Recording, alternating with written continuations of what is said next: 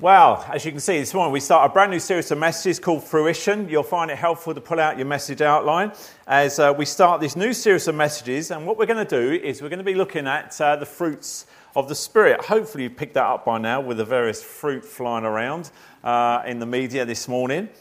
Uh, and the word fruition carries this, this idea of something moving to and coming to completion. It also means a state or action of producing fruit. And that's why we're looking at the fruit of the Spirit. Because when we display the different fruits of the Spirit in our lives, we live the type of lives that God created us to live. We live out the, the way in which God wants us to live. And so this morning, what I want to do is I want to, I want to sort of build a foundation for us to kind of get this concept in our mind, to kind of think this through, and sort of build off of this throughout this series over the next, well, it will be the next 10 weeks, nine weeks as we go through each one of the fruit of the Spirit. Now, if you've been alive for the last 10 years, you have to be aware of this reality show craze that's going on on our TV screens. The general idea, if you haven't seen this, and if you have, what planet, haven't, what planet are you living on? But the general idea of a reality show is that you take an ordinary person uh, and either get them to do extraordinary things or to react in extraordinary ways. Uh, the other thing with these reality shows is that you take an ordinary person and then you dramatically change their life uh, and change it drastically in many ways. Now, the question is, is why is it that these reality shows are just so popular today? Why do people like to watch this kind of stuff? I know some of us might think, well, it's a bit of a guilty pleasure, but we kind of like to watch these sorts of programs, don't we? Why is that? And there's a whole raft and variety of them. Well, simply because it's visual. We, we can actually see visual change. We almost see this before and after kind of effect. The changed life. And I guess in many ways, in kind of different sorts of ways, it gives us an element of hope. Because you see, this idea of changing a person's life, it just scratches at the surface of something that's deep and buried within us. The reality is, is when we stop and think about it, we all want to be different in some way. We all want to improve in some way. In fact, uh, as a matter of fact, take it to another extreme. We don't just want to be different, we want to be better people. But in our culture, what do we do when we want to be better? Well, very often we change the outside as opposed to the inside. That's what comes naturally. We, we want to be better, so let's take care of the outside stuff. And maybe our appearance and weight and all those kinds of things. I mean, it's amazing how many more and more people in the UK are having some form of cosmetic surgery. You know, a nip and tuck there, an injection of stuff here, and there's so much of that that's going on today. And we can point at those people. And we could kind of just go, oh, yeah, but look, look at them. Why would they do that? Why would they change the outsides of themselves to feel better? And yet, maybe we should also point the finger at ourselves as well. What do you do to make yourself feel better? What do you do to make yourself feel better about yourself? Some people just go shopping and spend loads of money on, on stuff. Some people drink. Some people drown themselves in television. Some people work too much. Others eat too much. The bottom line is this it, it, doesn't matter whether it's Botox or booze, what we're pursuing is to feel better, and we will do things to make us feel better. But for these, very often it's this kind of outward appearance. But for these outward makeovers, these feel betters, the reality is, is that they don't really fully satisfy. They gratify for a little bit the outer makeover, the eating, the new house, the car, all those kinds of outward things. Whatever it is we do to try to change our outside world, our outer world, they feel good for just a little while. But they don't satisfy long term, do they? And what I find interesting about these types of reality shows is that even though a person who's had, had their whole outer world transformed, they're still left with their inner world, aren't they? They're still left with the real person. They're left with themselves still, who they really are at the end of the day. You see, your inner world makes up how you live, how you make decisions, how you give and receive love, how you relate to others. So change all you want on the outside. Buy the toys, buy the stuff, affect your outer world, but at the end of the day, you still have your inner world to deal with, don't you? And I think this, you see this with many uh, kind of reality show programs. And in particular, I think you see this the reality show The Apprentice. Now, I have to admit, I do quite like watching that program. I don't know if any of you others, uh, any of you here, like watching that program. I just find it fascinating. It's entertaining as well. But I think it kind of sums up what I've just been saying, of trying to change it outer world. Now, if you haven't seen The Apprentice, the idea is this, is that Lord Sugar takes wannabe business people and he puts them through grueling tests to see if they are worthy enough to be Lord Sugar's apprentice. And at the end, one lucky winner gets an investment into their business of £250,000 from Lord Sugar. And as you watch this show, throughout the show, over the weeks as, as you follow them, the contestants kind of constantly, they're trying to please Lord Sugar in their efforts. And, and each of the candidates are kind of jostling and vying for his attention. Now, some get it for all the wrong reasons, incidentally. But, but if you watch this program, you kind of get hooked on it because you just want to think, what a bunch of losers, really. How on earth do they get on this program? And then you're waiting for the, who you think should be fired each week. But have you wondered why thousands upon thousands of people apply to be on The Apprentice? And why 18 count, uh, contestants work so hard to win the show? Well, it's because they want to become like him. They want to be as successful as Alan Sugar. They want to learn from him and his team. They want to watch and learn the skills so that they can become a successful businessman or woman. And as I began thinking about this new series of messages, looking at the fruit of the Spirit in our lives, isn't that what we really want to be if we are a follower of Christ? Shouldn't we want to be an apprentice of Christ? That is, following his lead and example. And that, that's what apprentice means. In fact, the Bible uses a different word, a similar word. It's the word disciple. Being a disciple of Christ. That we follow his lead and example. That our lives are changed eternally changed because we have a relationship with Jesus Christ and therefore we want to be like him. We want to be his disciple. You see, most of us are more than a little interested in changing because we realize there's always room for improvement. A great tragedy is a wasted life, a life never willing to change and develop and grow. And if you want to see a picture of what a changed life looks like, well then Galatians 5:22 tells us. But the fruit of the Spirit is love, joy, peace, patience, kindness, goodness, faithfulness, gentleness, and self control. These nine qualities describe the character of a fruitful, productive Christian. The question is how do we get those character qualities? I mean, obviously, God doesn't just zap me one day and all of a sudden these qualities materialize in my life. He uses a process. And that process is something called a theological word. It's kind of what you read about in these theological dictionaries, but the word is this the theological word is sanctification which sounds a bit of a fancy pants word, I realise that, but that's what it means. What is that? Well, Philippians 2, verses 12 through 13, the Apostle Paul describes for us what this is this process of sanctification as a two part process, where he first says, Continue to work out your salvation with fear and trembling. And then he turns it around and he says, For it is God who works in you to will and to act according to his good purpose.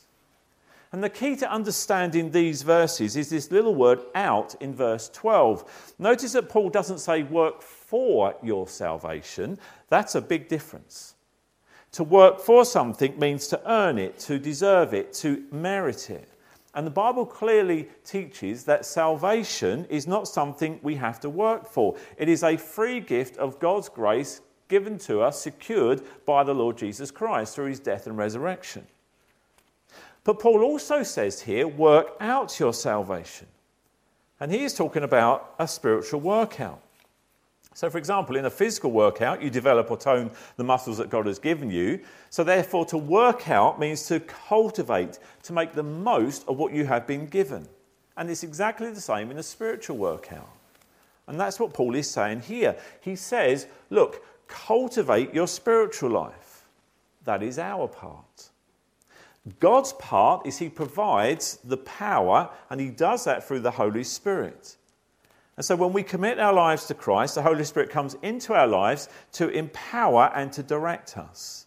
The Spirit of God gives us this new strength, this new vitality, and the desire and the power to do what is right, to live the kind of lives that we should be living.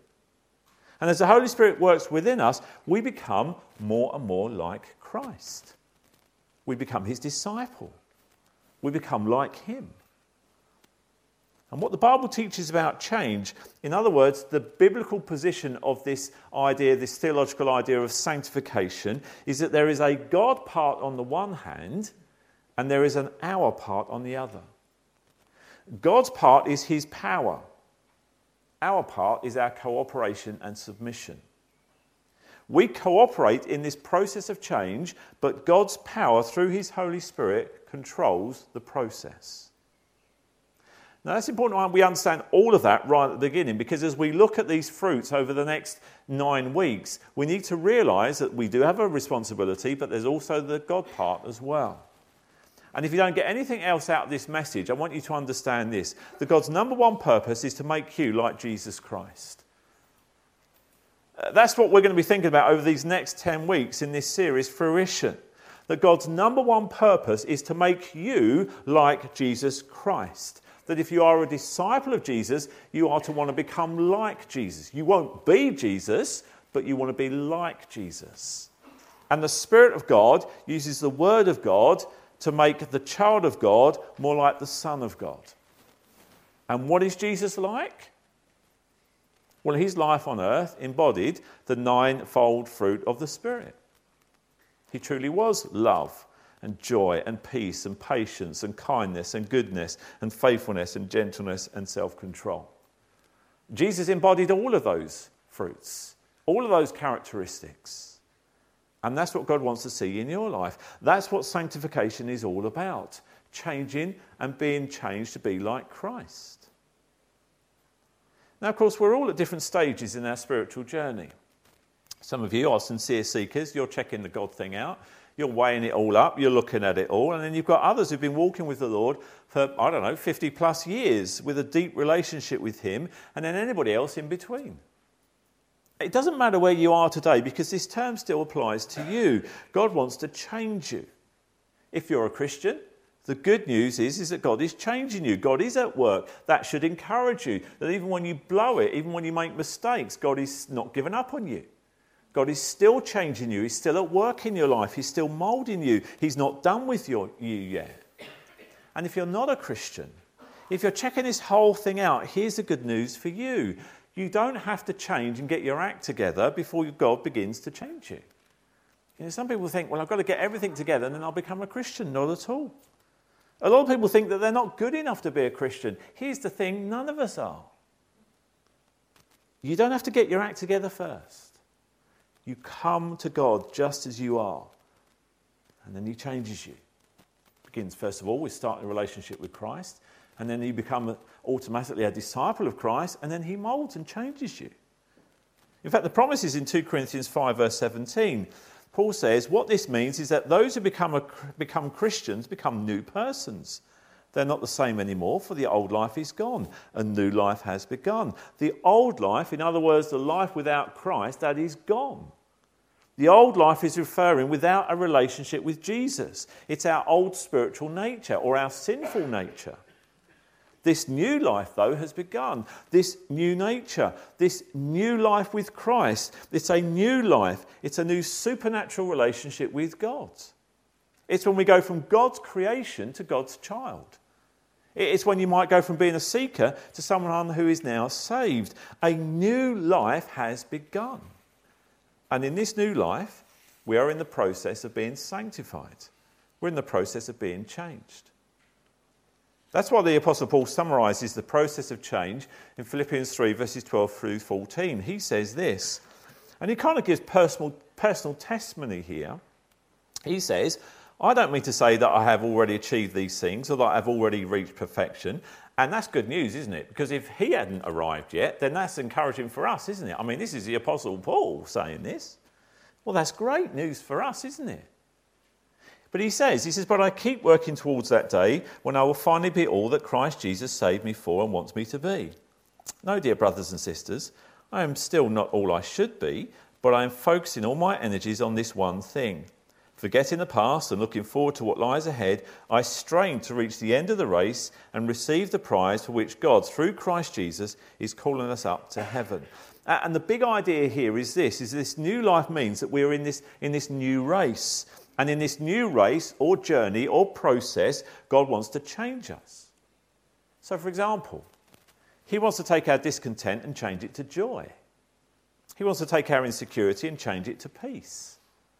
He wants to change our bitterness to goodness. He wants to take our lust and change it to genuine love. He wants to take our mean streak and transform it to goodness. He wants to take our edgy personalities and transform it to patience.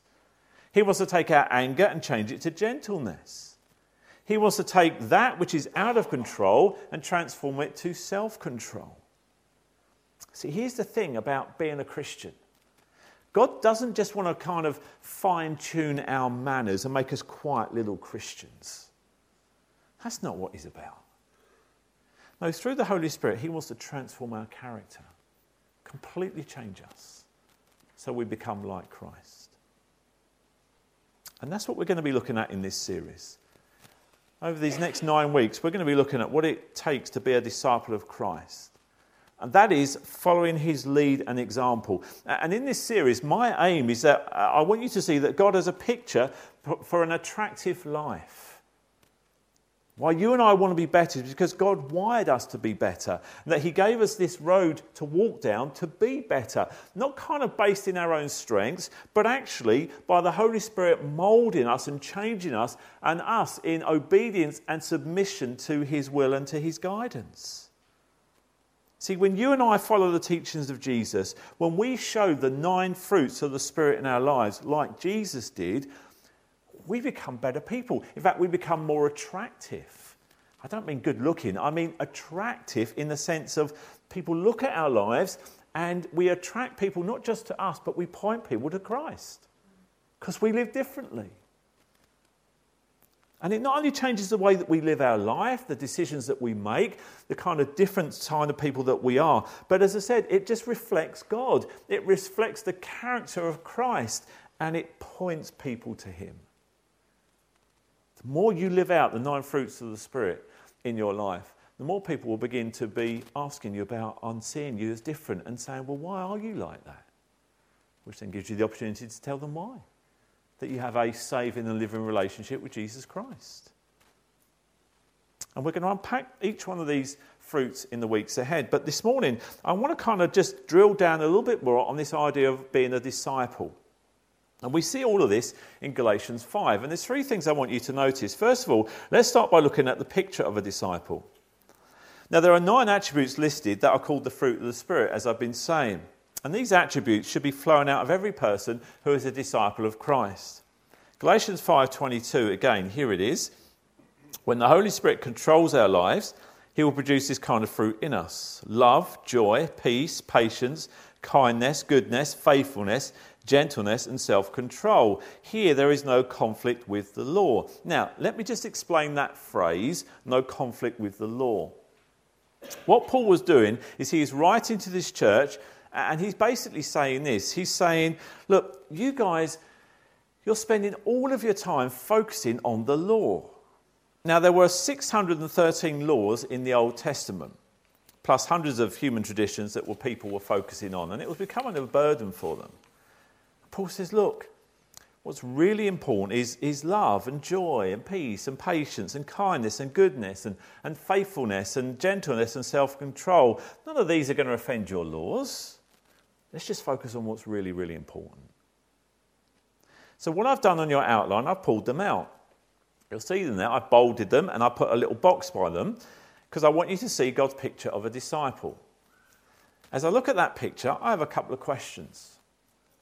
Which one of those don't you want in your life? So I can't imagine anybody sitting here today saying, Do you know what, Phil? To be honest, I don't want self control. I, um, I pretty much like living a life of gluttony and debauchery and total self destruction because I find that very productive for me in my life. No one says that, do they? And if they do, they need some help, I think. So then it makes me think of this How many of you here could use at least three of these fruits in your life right now, today? So I'm going to ask you to do something. Don't panic. You'll suddenly start panicking now, cringing. All I want you to do is take your pen and just put a cross or a tick or a mark by the three that you feel you need most at the moment in your life right now. You don't need to show it to anybody. This is just for you, between you and God. But as you look at those nine fruits, out of those nine, you could do more than three, but let's just focus on three. What three do you think, do you know what? I, need more of that in my life right now. I, I need patience at the moment, or I need, I need gentleness at the moment, or do you know, a bit of self control would go amiss at the moment. Whatever it might be, just tick one of those boxes. Because what I want to do is, I want to show you, you see, this is the picture of a disciple of Christ. Uh, and it doesn't even compare with what the world has to offer. God's picture of who you can, uh, can be can't be purchased, it, it's free. It can't be bought. I mean, you don't, you don't earn it like the contestants trying to earn Lord Sugar's approval. It's free when you become a follower of Christ and you allow God's Spirit to invade your life. Now, some of you might be sitting there thinking, well, you know, if all, all these nine things are available to me free, how come when I look at my life and I do a self inventory of my life, that these fruits of the Spirit, well, they're kind of absent? How come I'm not producing them in my life? I'd like them, I'd like at least a few of them, but why do I not see them as evidence in my life? Good question. So, therefore, it leads to, secondly, the problem of a disciple the problem of a disciple.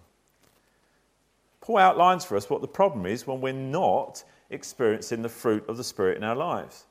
And he tells us this in verse 17.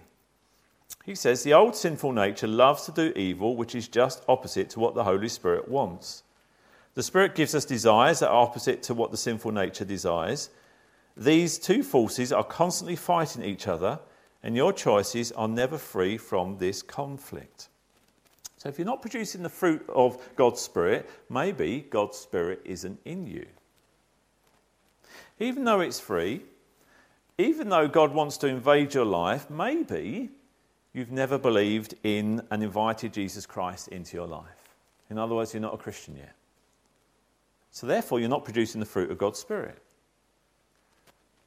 Well, for you, the first step is to invite Christ into your life, to recognize what he did for you upon the cross that he took your sin and died in your place, and to realize that you need to believe in him and invite him into your life as your Saviour and your Lord. When you do that, the Holy Spirit comes and invades your life, dwells in your life, and begins to change your life. But if you're here today and you have believed and received Jesus Christ into your life, at the point you committed your life to Jesus, as I said, the Holy Spirit came and dwelt in your life. He lives inside of you. However, the Bible says that there's a conflict going on. The conflict is between our old sinful nature on the one hand, and on the other side is God's Spirit, the Holy Spirit. That many times, especially when we're left on our own, our tendency is to satisfy the old sinful nature. And that happens every day, all the time, throughout the day. Let me give you an example. Let's talk about when you're leaving church after a service. So you're driving home, and as you're driving home, you see on the side of the road someone who's distressed. They're broken down, their car's broken down, the bonnet's up, and they need help. Maybe you're at the traffic light and you can see it. Now you're faced with a situation. You could pull over and help them. And in helping them, you could display all nine fruits of the Holy Spirit right there in one stop. I could take God's route. Or what happens, all of a sudden, my old sinful nature kicks in, and you go, I really don't want to stop. I'm hungry. I, I want some lunch. Um, and then you realize, begin to rationalize, yeah, but I'm, I'm not a mechanic. I mean, I don't know how to fix a car. There are other people. Somebody will help them. What, what do we do? Well, we drive on. Now, I realize that's totally fictitious. It would never happen to anybody here. But the idea of the illustration is this of how God's route and our old sinful nature's route collide all the time, every day, with different situations and different things that crop up. And that's the problem, isn't it? There is this tension, there is this battle that goes on. There are other kinds of fruits that are reflected in our internal ugliness. They're called the bitter fruit of the selfish spirit. Here's what Paul tells us about that in verses 19 through 21.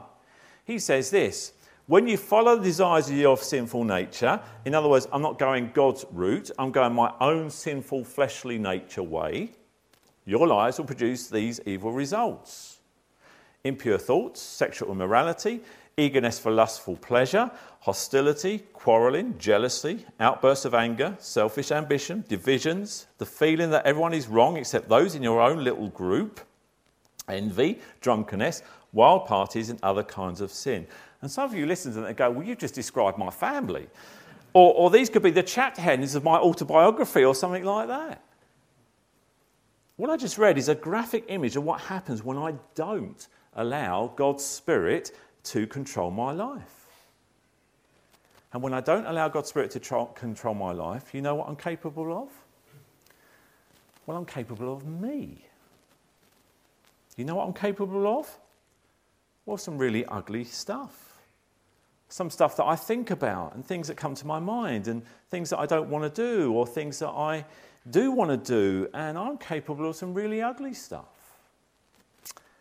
Now let's talk about you you're probably capable of even uglier stuff. That's why we all need this inner makeover, don't we? And so, thankfully, you and I, we don't have to live at this problem stage. We need to recognize the problem of being a disciple. We need to recognize this tension, this battle between our sinful fleshly nature and then God's Spirit. We need to recognize that because if we don't recognize that, we'll just sit there. We'll be stuck at this roadblock and go, Well, I can't do anything about it, so I just kind of live a second rate kind of Christian life. And that's not what God wants for you. Wants you to live fully the kind of life, to be a disciple of Christ, and to embody and kind of live out the characteristics of the fruit of the Spirit. So, so what do we do? Well, we don't have to live at this problem stage anymore if we don't want to. Because, thirdly, let's move on to the plan of a disciple. And it's a great plan because it's God's plan. It's a plan to be a disciple of Jesus. Paul tells us this in verse 16. He says, So I advise you to live according to your new life in the Holy Spirit. Then you won't be doing what your sinful nature craves. Verse 25 If we're living now by the Holy Spirit, let us follow the Holy Spirit's leading in every part of our lives. There's the plan. But what does that plan actually look like? Well, let's unpack that plan a little bit. On your outline, you'll see a bold A, B, and C. Now, I'm very well aware that this kind of might feel elementary stuff A, B, and C. This is easy. Folks, this is not easy. This is hard when we really, if we're really serious about God's plan to be a disciple of Christ, then this plan is challenging. The theory's easy. It's great. Oh, yeah, terrific. Yeah, we could do that as you walk out the door. But actually putting it into practice is incredibly hard. So let's talk about God's plan, how we can start to be a disciple of Jesus, how we can follow his lead and example. The A is this act as if God has given you these gifts. Act as if God has already given you the fruits of the Spirit. Because if you have a relationship with God, He has filled your life with His Spirit love and joy and peace and patience and goodness, kindness, gentleness, faithfulness, and self control. All of those are available to you. So, what that means is God has the power to produce love in my life that I've never felt before. What that means is that God has the ability to bring joy into my life in the midst of a chaotic life. What that means is the fast paced world that I live in, with all these things and to do lists and the pressures and all the stuff that I feel and the kind of challenge and the pressure that I feel every day, God's Spirit can give me a sense of peace in the midst of all of that stuff when I'm going through those kind of challenges act as if. If God says is true, this is the fruit of God's Spirit, then we can assist the process by acting as if those fruits have been given to us. Now, some of you are already debating with me in your mind on this act as if part. So let me kind of give you an example. Let's imagine there's, um, there's a neighbour on your street, on your road, who you don't like. Now, I know that's fantasy. It would never, ever, none of us would ever be like that. I realise that, so work with me. But, but, but it's a neighbour who you don't like. You look at one of the fruits of the Spirit that says kindness. You don't want to express kindness to your neighbour. You don't like your neighbour. What's natural if you don't like a neighbour? Well, what's natural is that you just want to egg his house, or, um, or I just want to kind of secretly in the night put a for sale sign up outside his house. You know, those are things that people have told me. You know, no, I've never thought about that. It's never entered my mind, those kind of things. But goodness is what's going on, on the inside, remember?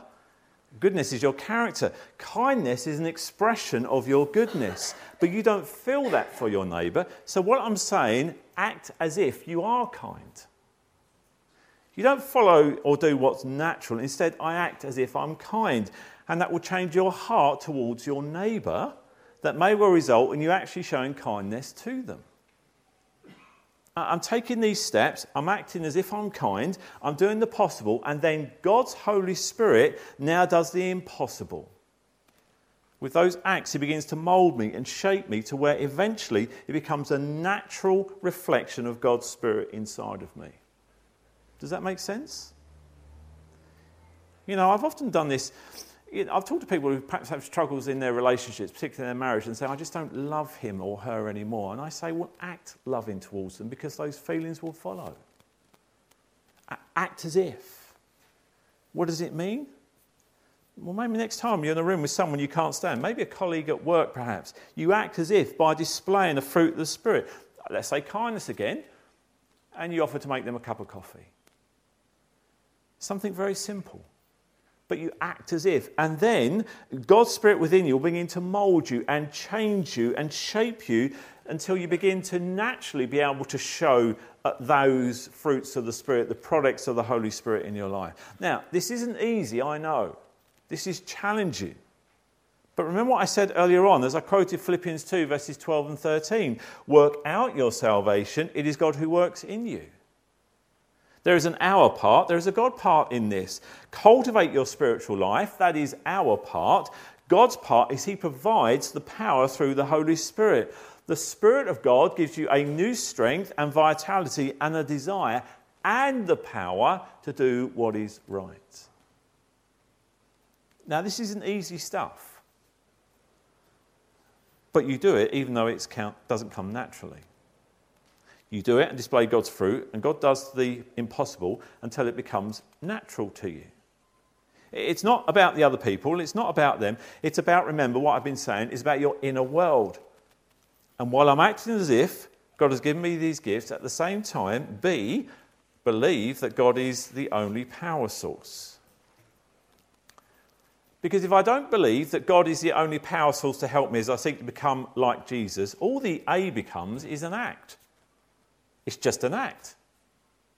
But if I believe that while I'm taking these action steps, God is the only true source that empowers me to keep taking those steps, and until I believe that, here's what's going to happen I will keep looking for other things to change my outer world.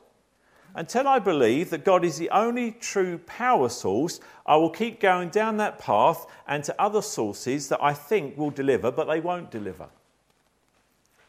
You see, that's what the world wants us to believe. It wants us to believe all the outer things to change us. But here's the point you can believe that money is the source. You can believe a bigger home, a better job, a better spouse, whatever it is you think you need. But once you get it, you don't have God's Spirit. You're going to be dead inside. And love and joy and peace and patience and kindness and goodness and gentleness, faithfulness and self control will elude your life. In fact, Jesus told us that he is the source of a true disciple in John 15, verses 4 to 5. He says, Remain in me, and I will remain in you. For a branch cannot produce fruit if it is severed from the vine, and you cannot be fruitful apart from me. Yes, I am the vine, and you are the branches. Those who remain in me and I in them will produce much fruit, for apart from me you can do nothing. Jesus, the God man, is saying, I am the vine, you are the branches, I'm the only true source that is going to help you produce this kind of fruit. And therefore, that raises a question. We've got to decide either that's true or Jesus is lying. Which then makes me think of another question What vine are you connected to? Are you connected to the vine of Christ? Or are you connected to the vine of this world? Because no matter what, you are going to produce fruit connected to one of those two vines. The question is, what kind of fruit? Now, if you're connected to the vine of the world, you're going to produce the bitter fruit that we looked at a moment or so ago that comes from your selfish old nature. Or you're going to produce fruit that comes from being connected to Christ by the Spirit of God. What vine are you connected to? So I'm acting as if God has given me these gifts, and, and, while, and all the while I'm believing that God is the only power source, then ultimately I see, choose God's way at every encounter. And this isn't easy again. But this is what it means to be living in and walking in the Spirit. I'm tuning in God's way at every encounter. That's what it means to be mature in Christ. That it's not always this conscious decision every time, it just comes naturally to you. And that's what a disciple of Christ does. They naturally choose God's way every time. And as I thought about this last point, I think a lot of people don't choose God's way because they don't know God's way. That makes sense, doesn't it? I mean, you know, you, you, don't choose God's way because you don't know what his way is. So, for example, if I go to a restaurant and I don't know what's on the menu and the guy comes up and he says, What do you want? I'm going to say, Well, I don't know. I don't know what you've got. I can't choose until you show me the menu to tell me what I can choose from, what I can get. So, what I want to do is, I want to challenge you to do this. I want you to take this little card that's inside your bulletin this morning, and I want you to take it home and I want to challenge you to memorize it. Try to commit the fruit of God's Spirit to memory. Why memorize it? Well, if I say, What is the fruit of God's Spirit? you'd be able to say, Well, it's love and joy and peace and patience and kindness and goodness and gentleness and faithfulness and self control. And if it's there in my mind and in my heart, it's going to serve as a filter in my mind and it comes out in my words. It can seep into my heart, into my inner world, and then it affects my life. It affects the choices that I take. It affects me every area of my life. But if I don't know it, I can't do anything with it, can I? So we need to understand that it's God's will that we bear fruit. God desires for you to have fruit of the Spirit listed in Galatians 5. Again, here it is. I think it's the NLT. I like the way it's put here. It says, when the Holy Spirit controls our lives, He will produce this kind of fruit in us love, joy, peace, patience, kindness, goodness, faithfulness, gentleness, and self control. And when someone becomes fruitful in their lives, not only does that person benefit, but the church also reaps the benefits. Others will see that it's possible to live the abundant life that Jesus promises. And when more people become convinced, they will give more time and energy to their relationship with Christ. And as people grow, the church grows spiritually. And when the church grows spiritually, it begins to focus on reaching out. If you memorize God's word and it's in your head, and it comes out in your words, and it seeps into your heart, it can leak into your actions that you're faced with, and the decisions that you have to make every single day of your life, you will make the right choice because you're living out the fruit of the Spirit. You're showing that in your character. You are being a disciple of Jesus. Because see, it's easy to choose God's way when we know what's available. Let's pray. And God, we thank you that you desire to produce in us the fruit of your Spirit. And many of us want to be better. We want to live a more attractive life. Many of us have gone the empty route and tried many other things in an attempt to better our own lives. We've either failed or we don't do anything more than just adjust our outer world. So, Father, we need you to change us from the inside out. We're incapable of this in our own power, so we ask you, God, to give us the wisdom to see your way, the courage to choose your way, and the strength to walk your way. We want to become a disciple of Christ. And we ask this in the name of Jesus. Amen.